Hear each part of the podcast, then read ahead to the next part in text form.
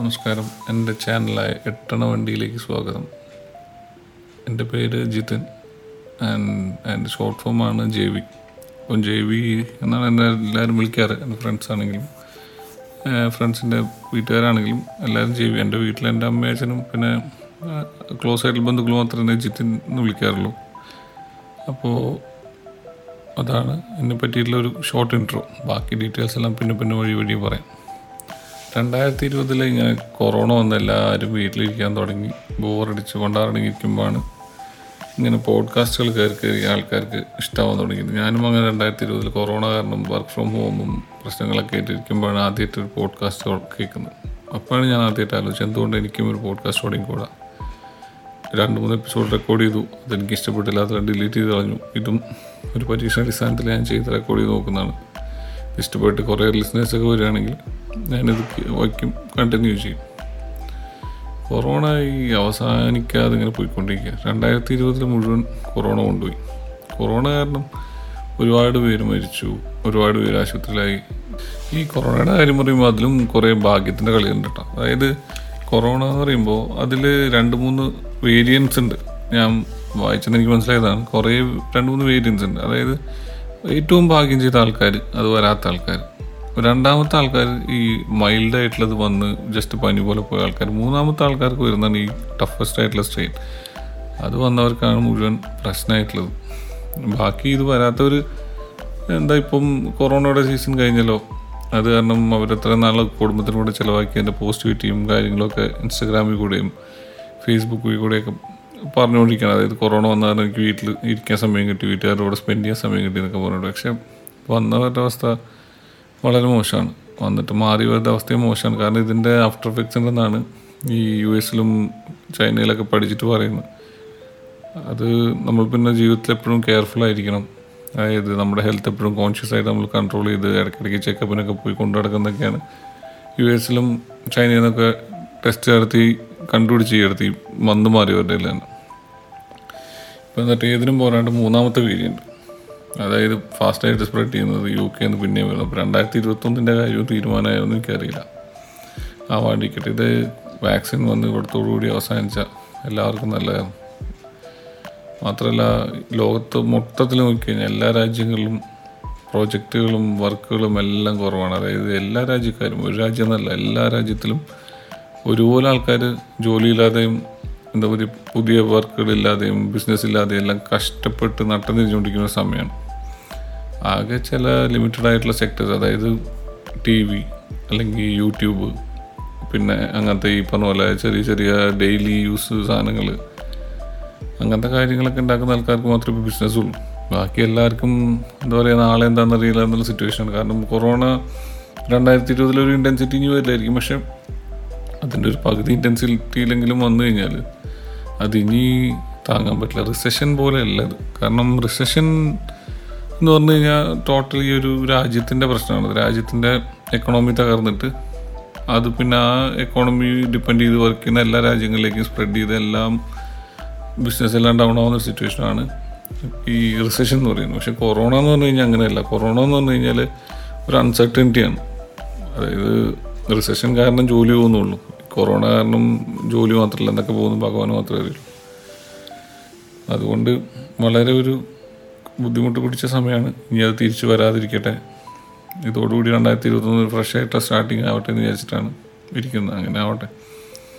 ഇപ്പോൾ ഈ കൊറോണ കൊണ്ടുണ്ടായ വേറൊരു പ്രശ്നം എന്താണെന്ന് വെച്ച് കഴിഞ്ഞാൽ എല്ലാവരും വീട്ടിലിരിക്കാൻ തുടങ്ങിയല്ലോ. വീട്ടിലിരിക്കാൻ തുടങ്ങിയെന്ന് വെച്ച് കഴിഞ്ഞാൽ എല്ലാവർക്കും വർക്ക് ഫ്രം ഹോം അല്ലെങ്കിൽ അങ്ങനത്തെ ഒരു കാര്യങ്ങളാണ് എല്ലാവരും വീട്ടിലിരിക്കുന്നത്. വീട്ടിലിരിക്കുമ്പോൾ അഡ്വാന്റേജ് എന്ന് വെച്ച് കഴിഞ്ഞാൽ അത്ര നാൾ വീട്ടിലിരിക്കാൻ സമയമില്ല. മീറ്റിംഗ് മറ്റേ മറിച്ചാണ് റോഡിൽ നിന്ന ആൾക്കാരൊക്കെ വീട്ടിൽ നിന്ന് വീട്ടുകാരുടെ കൂടെ സംസാരിക്കാനും സമയം സ്പെൻഡ് ചെയ്യാനൊക്കെ തുടങ്ങി. അത് ആക്ച്വലി ഒരു പോസിറ്റീവ് സൈഡാണ് പിന്നെ വീട്ടിലിരിക്കാൻ പറ്റാത്ത കുറച്ച് ആൾക്കാരുണ്ട്. അതായത് പോയേ പറ്റൂ വർക്കിന് പോയി അവിടെ ഉണ്ടായി പറ്റൂ. അതായത് മെഡിക്കൽ വർക്കേഴ്സ് അല്ലെങ്കിൽ ട്രാൻസ്പോർട്ട് ചെയ്യുന്ന ഈ ട്രാൻസ്പോർട്ടേഷൻ അതായത് എന്താണെങ്കിലും ട്രാൻസ്പോർട്ടേഷൻ എന്ന് വെച്ചാൽ ആൾക്കാരെ കൊണ്ടുപോകുന്ന ഓട്ടോയും കാറും മാത്രമല്ല അല്ലെങ്കിൽ ഹോസ്പിറ്റൽ ആംബുലൻസ് ഓടിക്കുന്ന ആൾക്കാർ മാത്രമല്ല. ഈ നമുക്ക് രാ ഈ ഭക്ഷണം ഡെലിവറി ചെയ്യുന്ന ഈവൻ ഗോഡൗണിൽ നിന്ന് സൂപ്പർ മാർക്കറ്റിലേക്ക് ഫുഡ് ഡെലിവറി ചെയ്യുന്ന അല്ലെങ്കിൽ ഗോഡൗണിലേക്ക് വെളിയിൽ ഒരു നാട്ടിൽ നിന്ന് ഡെലിവറി ചെയ്യുന്ന ആൾക്കാർ അല്ലെങ്കിൽ ലോക്കൽ ട്രാൻസ്പോർട്ട് ഈ ഓട്ടോറിക്ഷ ടാക്സി ഓടിക്കുന്ന ആൾക്കാർ അവരൊക്കെ റോട്ടിലുണ്ടായി പറ്റും അവർക്കൊന്നും വർക്ക് ഫ്രം ഹോം ഓപ്ഷൻ ഇല്ല. അപ്പോൾ അവരും ഈക്വലി എന്താ പറയുക ഇതിൽ നല്ലോണം പങ്കെടുക്കുന്നതുകൊണ്ടാണ് ഇങ്ങനത്തെ കാര്യങ്ങളൊന്നും നമുക്ക് ബുദ്ധിമുട്ടറിയാത്തത്. അതുകൊണ്ട് ഞാൻ ഉദ്ദേശിച്ചത് എന്താ വെച്ച് കഴിഞ്ഞാൽ മനസ്സിൽ നമ്മൾ നന്ദി പറയുള്ളൂ ദൈവത്തിനോട് ഇവർക്കൊക്കെ നന്ദി ഇവർക്കൊക്കെ നന്ദി. അവർക്കൊക്കെ നന്ദി എന്ന് പറയുമ്പോൾ അതായത് ലോകസമസ്ത സുഖിനോപം എന്ന് പറഞ്ഞില്ലേ? അതാണ് സത്യം. അതായത് നമ്മുടെ കൺമുന്നിൽ നമ്മൾ കാണുന്നത് നമ്മൾ ആശുപത്രിയുടെ ഡോറ് കടന്നു കഴിയുമ്പം നേഴ്സും ഡോക്ടറും ഉണ്ട്. അവരാണ് ഏറ്റവും കൂടുതൽ റിസ്ക് എടുക്കുന്നത്. അല്ലെന്നല്ല. എന്നിരുന്നാലും നമ്മൾ കാണുമ്പോൾ അവരെ നമ്മുടെ മനസ്സിൽ ആലോചിക്കുന്നു. പക്ഷേ ഇപ്പോൾ നമ്മളൊരു പബ്ലിക് ട്രാൻസ്പോർട്ട് യൂസ് ചെയ്തിട്ടാണ് അവിടെ വരെ എത്തിയെങ്കിൽ ഒരു ഓട്ടോ വിളിച്ച് അല്ലെങ്കിൽ ഒരു ടാക്സി വിളിച്ച് നമ്മൾ അങ്ങോട്ട് പോയി ആ ടാക്സി ഓടിക്കുന്ന ആളും അല്ലെങ്കിൽ ബസ്സാണെങ്കിൽ ബസ് ഓടിക്കുന്ന ആൾ അവരെല്ലാം ഇതിനകത്ത് ഈക്വൽ റിസ്ക് എടുക്കണം നമ്മൾ അവിടെ എത്തിക്കാൻ വേണ്ടിയിട്ട്. അപ്പോൾ അവർക്കും ഇതിൽ ഈക്വൽ ഇതുണ്ട്. അതായത് ഈക്വൽ ആയിട്ടുള്ള കഷ്ടപ്പാടുകളും ബുദ്ധിമുട്ടൊക്കെ അനുഭവിച്ചിട്ടാണ് അവർ ചെയ്യുന്നത് റിസ്ക് എടുത്തിട്ട് അവർ ചെയ്യുന്നത്.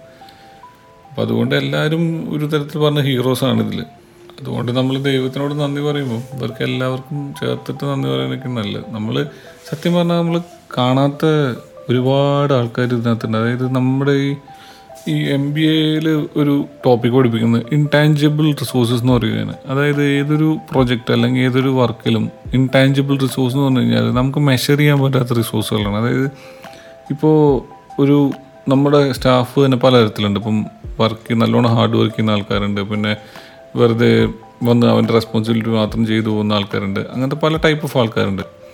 പക്ഷേ അതിലൊരു ഇൻടാഞ്ചിബിലിറ്റി ഞാൻ പറയാം. അതായത് ഓവറായിട്ട് ഡെഡിക്കേഷൻ കമ്പനിയോട് കാണിച്ച് ഭയങ്കരമായിട്ട് ഹാർഡ് വർക്ക് ചെയ്യുന്ന ഒരു സ്റ്റാഫ് ഉണ്ടെങ്കിൽ ആ ഹാർഡ് വർക്കിങ്ങും ആ എന്താ പറയുക അവന്റെ ഒരു എഫേർട്ട് എടുക്കുന്നതും ഒരു ഇൻടാഞ്ചിബിൾ റിസോഴ്സാണ് അതായത് ഒരിക്കലും അത് മെഷർ ചെയ്യാൻ പറ്റില്ല. ഒരാൾക്കത് അയാളുടെ ഇമ്മീഡിയറ്റ് മാനേജർക്ക് അല്ലാണ്ട് അത് കാണാനും പറ്റില്ല. ഇമ്മീഡിയറ്റ് മാനേജർ ത്രൂ ആയിരിക്കണം അത് മേളിലോട്ട് പോകുന്നത്. അപ്പോൾ ഈ ഇൻടാഞ്ചിബിലിറ്റി എന്ന് പറഞ്ഞ പരിപാടി. അത് എല്ലാത്തിലും ഉണ്ട്. എല്ലാ മേഖലയിലും ഇൻടാഞ്ചിബിലിറ്റി ഉണ്ട്. അതായത് നമ്മൾ ഈ ഒരു കൊറോണ കാലം കഴിഞ്ഞു പോയി. രണ്ടായിരത്തി ഇരുപത് രണ്ടായിരത്തി ഇരുപതിൽ നമുക്ക് ഭക്ഷണം കിട്ടിയിരുന്നു.